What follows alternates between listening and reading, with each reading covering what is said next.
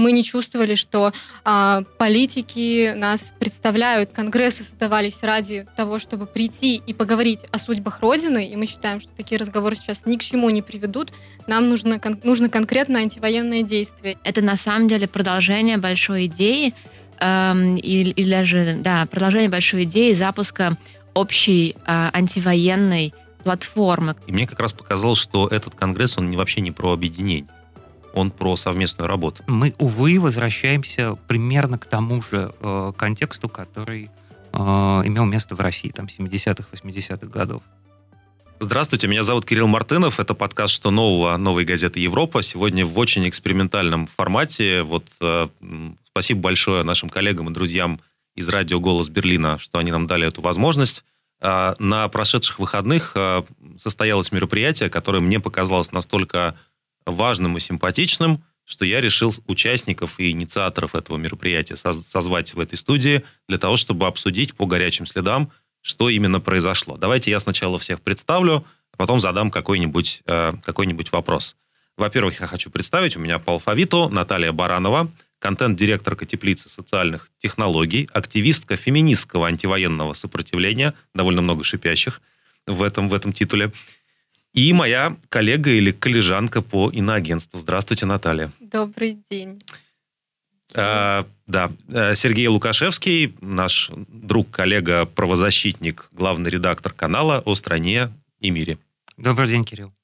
А, Наталья тоже наш друг и коллега, конечно, да, как-то я не то чтобы противопоставил здесь. И Елена Штайн, тоже наш друг и коллега, руководительница Center for Independent Social Research, э, Центра независимых социальных исследований. Одна из инициаторок того мероприятия, о котором пойдет речь. Э, два слова про мероприятие. Это вот как, как, как бы, если смотреть на всю картину а, с какого-то высокого полета, мы, кажется, в этом году уже много таких мероприятий видели, слышали про них отзывы, кто-то участвовал. И да, и нет, как мне представляется, не знаю, согласитесь вы или нет, это, с одной стороны, все то же самое, а с другой стороны, нечто совершенно другое. А, мероприятие в Берлине называлось «Конгресс антивоенных гражданских инициатив», и отличие от всего того, что было в других местах и в других городах, заключается, как мне представляется, в том, что это место, где встретились, э, встретилось очень большое количество людей, которые что-то реально делают для того, чтобы на нашем уровне, э, нашими силами, медийными, правозащитными, активистскими, э, в рамках некоммерческих организаций бороться с войной, противостоять ей, критиковать ее, помогать ее жертвам и так далее. И у меня есть цифры, на этом конгрессе было 290 участников, которые представляют 170 организаций, некоторые из которых очень большие, другие совсем маленькие. Они делятся на разные, ну, такие как бы кластеры в, зависимости от того, кто чем занимается. Вот, скажем, Наталья Шевшикова, э, бывший, наверное, муниципальный депутат, вряд ли нынешний, в Москве она занимается тем, что она отправляет э, в Украину электрогенераторы для того, чтобы как-то бороться с с последствиями этих ужасных э, бомбардировок. Э, и, собственно, привлекает деньги спонсоров, да, и делает, делает поставки.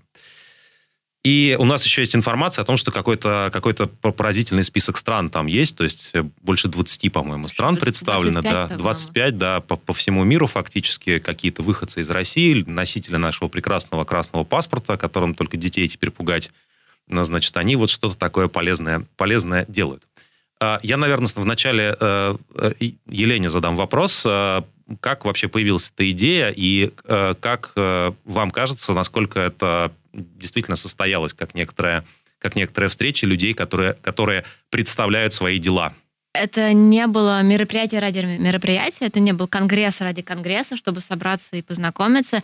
Это на самом деле продолжение большой идеи, эм, или, даже, да, продолжение большой идеи запуска общей э, антивоенной платформы, которая бы объединила много-много инициатив, как э, вне России, так и российских инициатив, действия которых направлены на то, чтобы в первую очередь э, способствовать остановке войны в Украине, ну и а также э, под, помогать поддерживать россиян э, в условиях жутких и страшных репрессий внутри страны.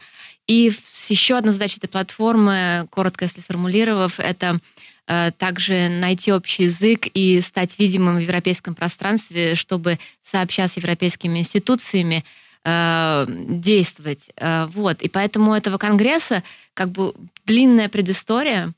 И с этим конгрессом все не заканчивается, на самом деле только начинается.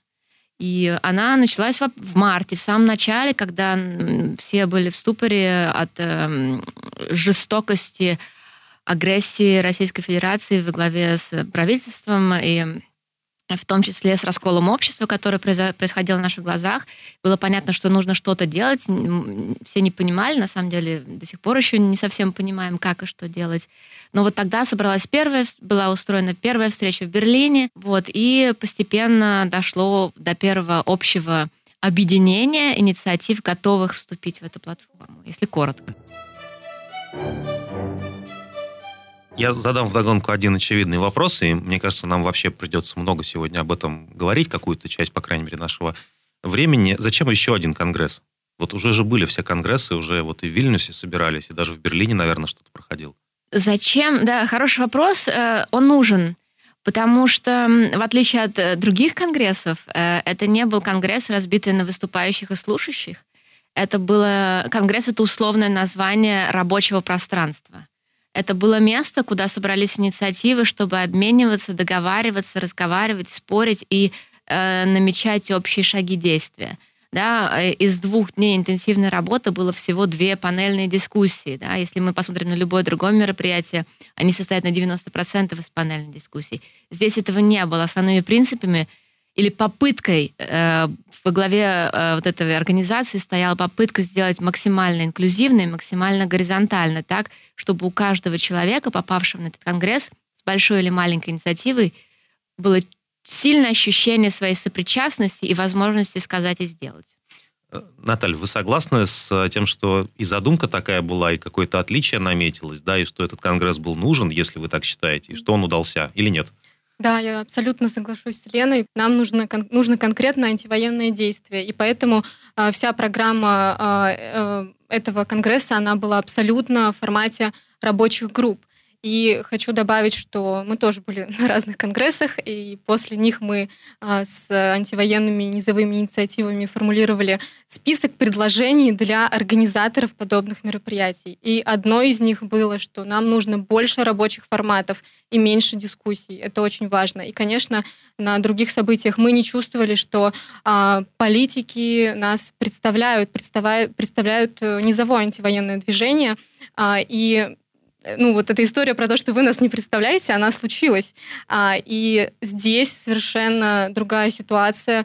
Очень была, а, была собрана широкая коалиция от феминистского антивоенного сопротивления, ЛГБТ плюс организаций, а, коренных народов, диаспоральных организаций, плюс разные страны. А, и, конечно, за счет такого разнообразия мы почувствовали себя здесь э, действительно, мы были услышаны, мы смогли вместе работать, да, а не снова дискутировать. Вы, вы знаете, я не уверен, что нам строит, стоит эту дискуссию, нашу идентичность, сейчас я отдам слово Сергею, да, э, вот э, строить через противопоставление себя, значит, этим политическим конгрессом, да, очевидная была разница, что не было сцены, не было сцены, где сидит президиум, значит, и вещает, вот как бы вкладывая какие-то свои гениальные мысли. э, в, в головы аудитории. Этого действительно на этом конгрессе не было. Но когда мы говорим про, про рабочие группы и про какой-то практический смысл этих собраний, наверное, хорошо сразу приводить примеры. Вот, Наталья, можете ли вы, как участница обоих дней Конгресса, привести какой-то пример проекта, который либо будет лучше развиваться в результате да, это, этой встречи и дальнейшего, дальнейшего нашего сотрудничества, либо, может быть, даже был учрежден в ходе этих дискуссий разные некоммерческие проекты просветительские думали о том, какая может быть огромная медийная компания создана, которая направлена э, да, на российское общество. Например, история про ненасильственное общение, да, про ненасилие и вообще, э, как мы можем этому противостоять. То есть один из проектов, который обсуждался, это проект о том, как людям объяснять, почему насилие это плохо, а не насилие это ну, как бы более цивилизованный способ общения, и как, какого рода партнера, я не знаю, может быть, кто-то под, подхватит эту дискуссию, какого рода партнера такой проект по гражданскому просвещению мог бы найти, не знаю, с точки зрения, например, вашей организации теплицы социальных технологий, которые занимаются ну, таким а, продвижением IT-решений для цифровых решений для некоммерческих организаций. Ну, нам важно, чтобы к таким проектам подключался и, и бизнес, и дизайн-студии крупные, чтобы они тоже вкладывались, потому что сейчас, на самом деле, бум IT, и расцвет, потому что люди действительно хотят быть как-то полезными, и многие дизайн-студии, креативные э, компании, они подключаются к антивоенным движениям, и нам важно объединять тоже их усилия и достигать более широкую аудиторию, чем сейчас. Спасибо большое. Друзья, из-за давления властей в марте 2022 года «Новая газета» приостановила свою работу. Часть из нас уехала в Ригу. Так появилась «Новая газета Европа». Если вы хотите поддержать нашу работу, подписывайтесь на рублевые донаты в Бусте. Даже несколько сотен рублей в месяц от вас значительно нам помогут. Переходите по первой ссылке в описании и подписывайтесь на один из наших тарифов. Поддержите нашу работу. Мы работаем для вас и благодаря вам. Сергей, вы участвовали в, как раз в одной из двух панельных дискуссий, редкий, редкий зверь на, это, на этом конгрессе. Эта дискуссия была посвящена э, ну, нетоксичной российской идентичности. Не знаю, не токсичной, а не вызывающей ассоциации с войной, с насилием, диктатурой и тем ужасом, а, в котором мы в течение этого года живем. А как вам показалось, насколько это была, насколько это была ценная дискуссия лично для вас? А в ходе дискуссии был, я бы сказал, ну, некоторый такой всплеск эмоций, а, да, которые все, на, на все обратили внимание. Была, в общем, некоторая критика того, что такие дискуссии сейчас уместны в тот момент, пока идут там ракетные обстрелы украинских городов, и это чудовищная война. А, насколько вы довольны дискуссией и Конгрессом в целом? А, этот конгресс, который прошел вчера и позавчера, был э, не первым, но самым крупным из событий, который реагировал не только на факт начала полномасштабной войны, но и на изменение поля. Это очень важно. А поле изменилось, потому что те э, статусы э, и э, репутации институций, которые были до войны, объективно девальвировались. Просто потому, что изменилось пространство. А, люди уехали. Институции, которые работали в Москве, а, они могут, например, действовать в публичном поле. С другой стороны, появилось огромное количество низовых инициатив, grassroots инициатив. И это действительно требует совершенно иного а, подхода, когда мы пытаемся объединить гражданское общество и думать о том, как это объединенное гражданское общество, состоящее, с одной стороны, из тех организаций, из тех инициатив, которые могут себя публично представлять феминистское антивоенное сопротивление, или журнал Докса, а, или Свободный фонд университет. Свободный университет, фонд «Свободная Бурятия» а, и другие, и тех, и это очень важно. Я думаю, что вот отчасти мы немножечко медлим с тем, чтобы называть конкретные а, инициативы организации, с которыми обсуждались в том числе вот, конкретные проекты и перспективы, потому что нету в голове точной памяти списка, кого можно называть, да, а кто... Э... Кто все еще работает в России да. и да, кто Да, но это не только потому, что нет, да. но еще и потому, что мы действительно пытаемся э, очень активно обращать внимание на безопасность для наших партнеров и для всех участников этой платформы. Да, важно, важно заметить, наверное, да, что на э, Конгрессе были широко представлены активисты из России, э, которые, конечно, в такой ситуации должны, э, и мы должны заботиться об их безопасности, они собираются вернуться в страну, они туда возвращаются, это означает, что они действуют не публично, да, потому что им за так, такого рода активизм грозят конкретные уголовные сроки и конкретная тюрьма. Как раз вот, когда мы это записываем, стало известно, что прокуратура требует для Ильи Яшина 9 лет тюрьмы. Извините, Сергей, я вас перебил, да. Это была не панель, на которой пришли э, а, 3-4 спикера, отговорили свое время, ответили на вопросы и ушли. Это было открытое пространство, где были э, четыре человека, которые, так сказать, задавали начало дискуссии, и потом их сменяли те, кто хотел выйти из зала и э, принять участие.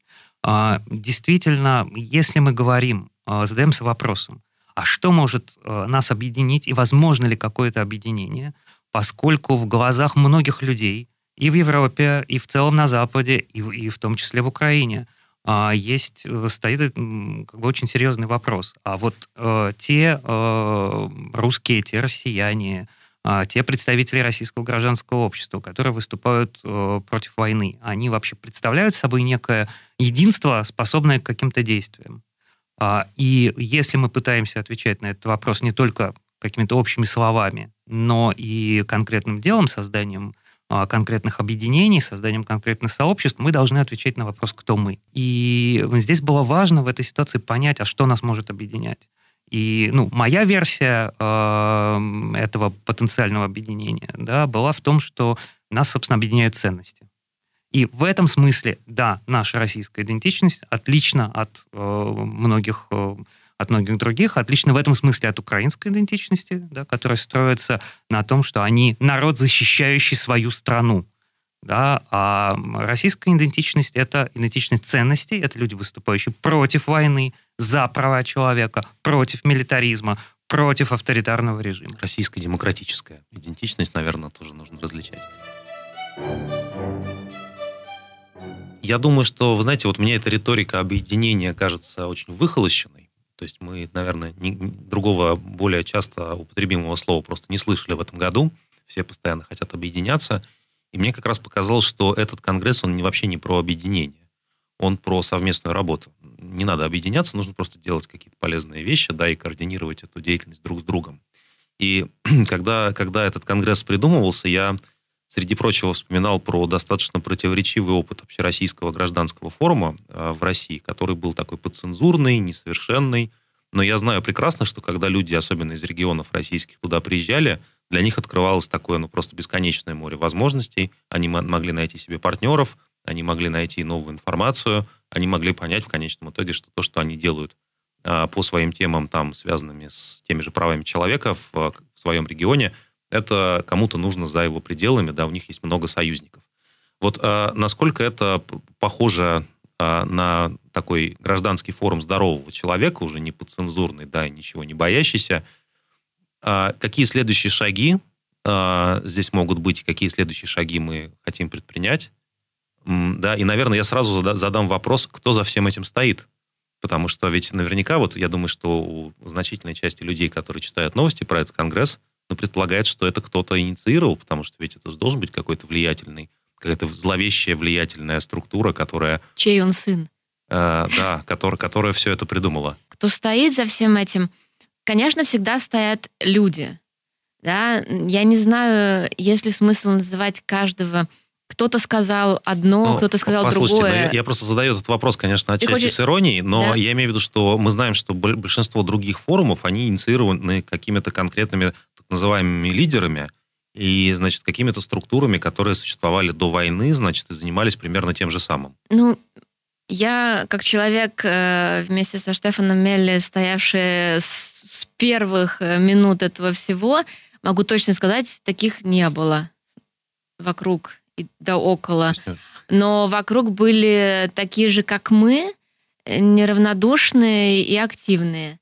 И э, вот эти вот, э, ну, то есть это какое-то как по принципу снежного кома сообщество гражданских, активных, э, неравнодушных, не только россиян, да, э, начал, запустил этот процесс. Наталья, я вас хотел спросить, но вы можете, на самом деле, mm-hmm. про, про что-то другое, что для вас важно сказать, но мне кажется, для этого разговора было бы уместно э, вспомнить про феминистскую оптику, да, и сказать, какое отношение феминистки имеют э, к борьбе против войны, и какой, э, какой, из какой точки и какой взгляд они добавляют во все наши дискуссии. Да, это, безусловно, важно. Спасибо за этот вопрос. И вот совсем недавно у Саши Талавер вышла статья про гендер и войну. Я очень ее рекомендую прочитать на портале She's Expert.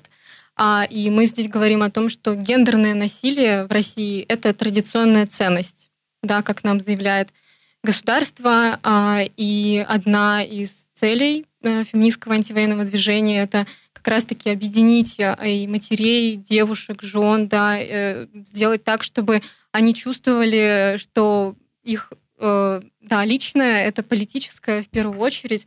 А, и мы здесь тоже выступаем за принятие закона о домашнем насилии. Мы говорим о том, что а, война начинается внутри дома. И для женщины в России дом — это самое небезопасное место. Нужно понимать, что официальной статистики нет по домашнему насилию, но год назад на хакатоне теплицы и новой газеты э, выиграл проект, который, который называется «Алгоритм Света и консорциум женских неправительственных организаций, они получили эту независимую статистику с помощью машинного обучения. А, в приговорах они искали слова, синонимы домашнего насилия. И так получилось, что с 12, если я не ошибаюсь, или с 11 по 19 год 12 209 женщин были убиты в результате домашнего либо партнерского насилия. Это очень страшные цифры, но у нас теперь они есть, а, и мы представляем, какая страшная картина. Да, мы говорим о том, что а, война — это как раз-таки отражение а, насилия в доме, да, и женщины треб... нужны, их нужно защищать, да, на государственном уровне тоже. Ну, да, есть, конечно, и большая трагедия, связанная с сексуализированным насилием, которое уже случается в результате войны, как на оккупированных территориях – так и в отношении э, женщин-беженок. Э, Большинство из беженцев э, женщины и дети. И с этим тоже организации, которые работают вот с этими темами, тоже в, в этом конгрессе в этом конгрессе участвовали. Спасибо, кстати, да. что вспомнили, Наталья, что вспомнили наш хакатон. Мы только что, кажется, договорились, что мы в следующем феврале будем наш традиционный хакатон, то есть исследование открытых данных, посвященных какой-то журналистской и такой острой социальной теме снова проводить совместно с вами, с Теплицей и с новой газетой «Европа». А, вот, и, конечно, в этот раз это, это, этот конкурс будет посвящен, очевидно, последствиям, последствиям войны. И влиянию войны, да, можем сделать анонс такой небольшой. Да. да. Э, Сергей, я вас хотел как историка спросить по, по профессии. Насколько я понимаю, ваша специализация или одна из специализаций – это история правозащитного движения в Советском Союзе. И э, там, я думаю, было много героев и много драм своих, и много расколов. Э, какие выводы мы можем из того опыта 20 века сейчас с точки зрения э, нашей жизни сделать? Что можно нам посоветовать, опираясь на тот опыт э, диссидентского правозащитного движения, который был э, всего-то несколько десятилетий назад, на самом деле? Самое главное – это э, не разрывать связей не развивать связей с э, Россией, с российским обществом, с теми, кто теперь уже может вполне абсолютно, э, значит, абсолютно как бы честно, без изъятия использовать тоже термин диссиденты по отношению к тем, кто э, отрицает э, вот этот официальный милитаристский дискурс в России. И, собственно, мы, увы, возвращаемся примерно к тому же э, контексту, который э, имел место в России, там, 70-х, 80-х годов. Были э, инициативы, направленные против э, нарушений прав человека и через это против советского режима. Люди подвергались э, преследованиям, и, соответственно, были люди за границей, которые принимали у них информацию, распространяли ее, доводили до широкого общественного мнения, организовывали э, акции э, протеста и поддержки, занимались вывозом, помощью э, и работали с э, западным э, общественным мнением того времени для э, поддержки борьбы за права человека в Советском Союзе. А сейчас, безусловно, ситуация очень сильно да, в каком-то смысле иная, потому что кроме э, просто авторитарного режима мы имеем да, в войну, которую этот режим развязал в Украине, против Украины, но в целом э, ситуация такая же. Поэтому самое главное – это не терять связи, не терять, не терять контактов и удерживать это поле общего взаимного действия. Правозащитник Лев Пономарев, наш известный, легендарный, а, сказал мне, что на вопрос о том, как же получилось, что вот в 88 примерно году все как-то начали действовать совместно, или чуть раньше даже, да, и как бы из правозащитного движения появилось политическое движение, сказал мне, что изначально, а, когда создавался мемориал, идея была в том, чтобы, ну, придать гласности, модное тогда слово, документы о преступлениях советского прошлого. А, огромная работа, Дальше участники этой работы поняли, что, а, что их тексты, их воззвания подписывались и распространялись сотнями тысяч людей, и они осознали к 1988 году, что они являются фактически политическим движением. И они в этот момент все еще были едины, как сказал мне с усмешкой Пономарев, потому что, а, потому что у них не было лидеров, и они ничего не делили. Насколько это сейчас вот полезный тоже опыт? Сможем ли мы это такое чудо 89 -го года, когда в стране первые свободные выборы а, прошли, ну, если не повторить, то хотя бы приблизить? такое диссидентское сопротивление, такое сопротивление в изгнании, объединенное сопротивлением внутри самой страны, формирует как бы в первую очередь некоторую общую систему ценностей и некоторый общий список претензий, да, список требований, которые при любом действительном окне возможностей гражданское движение предъявляет власти. А, ситуация перестройки была, на мой взгляд, очень важна тем, что как только Горбачев а, приоткрыл некоторое пространство, у гражданского общества, которое в это свободное пространство вышло, был длинный список того, что надо изменить, связанное с угнетением национальных меньшинств, с э, политическими преследованиями и так далее. Был готовый, был готовый перечень и тех страшных вещей, которые были сделаны, и, соответственно, тех изменений, которые должны были случиться. А, соответственно, если сейчас а, получится, как и в советское время, создать некоторую а, ценностную рамку, вот, собственно, кроме того, что диссидентское движение сделало непосредственно защищая, защищая жертв советского режима, она создала определенную ценностную рамку, которая требовала, во-первых, ненасильственного сопротивления, да, мы, мы говорим о том контексте, да, не сейчас, понятно, в Украине в контексте войны, а, оно а, требовало, оно включало в себя приверженность э, ценностям прав человека, и более-менее все демократические общественные движения удерживались и были, существовали в этой рамке. А, и это позволяло сохранять определенное единство. Если сейчас российское гражданское общество, где бы оно ни находилось, по какую сторону от границы оно ни находилось, да, оно тоже сможет сформулировать так или иначе эту ценностную, эти ценностные границы, то мы будем иметь шанс иметь э, объединенное общественное движение к тому времени, когда в России будет снова можно что-то открыто делать. Не ждем и готовимся. Uh, у меня последний вопрос каждому из вас, uh, и я отчасти уже начал его задавать вот uh, Елене. Вопрос, состоящий из двух частей, наверное. Во-первых, все-таки что дальше? Я слышал, я не, не уверен, что это можно открыто говорить, но я слышал, что все-таки создается по мотивам этой, этого конгресса некое таинственное движение, которое будет стоять за нашими, значит, плечами, а, вот, и называться «Сеть». Или как-то иначе, но очень, очень драматично. Мне вообще нравятся всегда такие названия. Я считаю, что всегда нужно учреждать как можно больше зловещих, а, могущественных Тогда организаций. сразу секта. Ну, сек, нет, ну секта зачем? Секта это только вот эта фитнес-программа какая-то такая была, это не, не реклама. Двойной вопрос. Что дальше и какой, э, есть ли какой-то самый э, запоминающийся момент на этом конгрессе? Начну с момента. Я думаю, что было безумно важно и актуально все еще. А, вдруг всплыла, может быть, второстепенная, на первый взгляд, но очень важная дискуссия о языке, на котором мы говорим – да, э, я сейчас говорю про ненасильственный язык, а еще про недискриминирующий язык, да, и вдруг стало понятно, как мы отчасти плаваем в понятиях, путая россиян с русскими, да, называя не совсем корректно э, страны или э, народности или какие-то этнические группы. И э, мне когда-то там сказали на другом подобном мероприятии, что вы пристали со своим русский россиянин, сейчас есть дела поважнее. Вот, эм, и на этом конгрессе такого не было, а наоборот всплыла необходимость э, нашей ответственности, в том числе за язык, и как мы себя позиционируем, и э, как осторожны мы должны быть сейчас, выражаясь.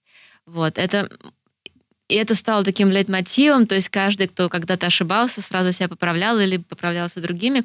Мне кажется, что это было и важно, и, и очень приятно для меня видеть и слышать, что я там, мы там не меньшинство, которые бегают со своими странными требованиями, не дай бог, там, феминитивами или еще чем-то. Вот. А что дальше? Но дальше очень многое будет зависеть от э, энтузиазма, запала и готовности участников Конгресса э, воплощать те наработки, которые были сделаны в течение двух дней.